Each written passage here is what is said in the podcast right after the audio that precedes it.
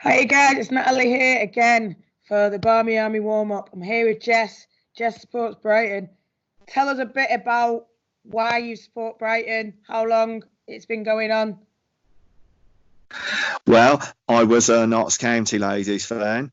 So for 2017-18, the first full season after Notts shut down, Brighton signed up three of our best loved players, and Brighton had never played Notts. There was no baggage. They weren't a team I previously hated, so they were an obvious choice.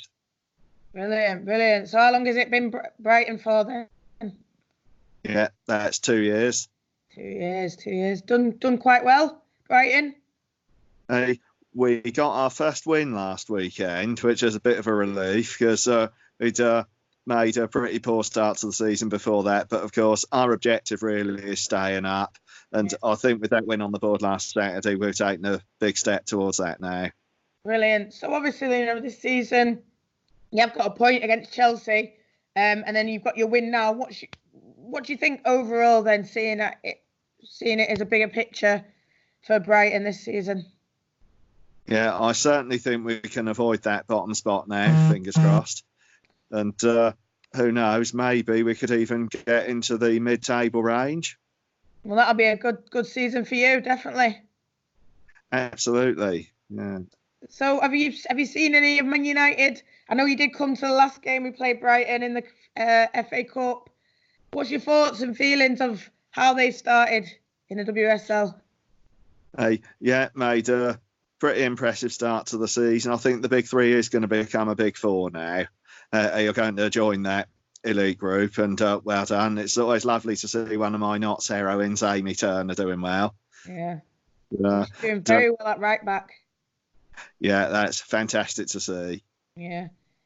Um, obviously, Brighton coming up and playing United in the league on Sunday. What's your feelings about that game?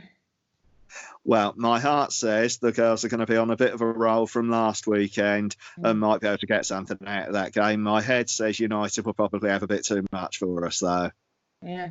Who, who's been a standout then for Brighton? Who what, is there any players that United fans should look out for? Should be worried about? What do you think? Definitely Aileen Whelan up front, and she's buzzing as usual. Kate Natkiel is playing really well, so the two forwards. And uh, Megan Walsh, just uh, uh, very underrated, fantastic goalkeeper, and another Lady Pie, of course. We're delighted to have her. Yeah, she had, she had a very good season. It was at Yeovil, wasn't it, last year? Yeah, she's done well. So, oh, uh, oh after she's uh, kind of been through it try, twice, both Notts going under and then Yeovil dropping down to the third division, I'm glad she's ended up at a good club like Brighton. Brilliant.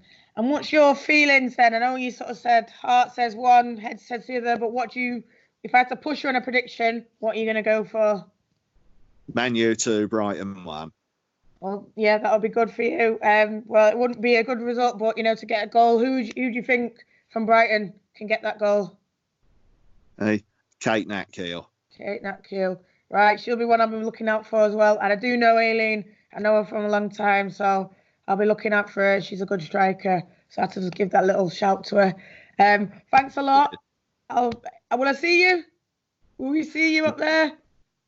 I can't make it, I'm afraid. End oh. of month syndrome, bit short of cash. I'll be watching yeah. on the FA player. Right, brilliant, brilliant. Watch and listen out for us. I'm sure I. Yeah. yeah, thanks for speaking to us. I know it's short, but you really helped us out. See you soon and see you when we come Cheers. down there. Thanks. See, see you later. Bye.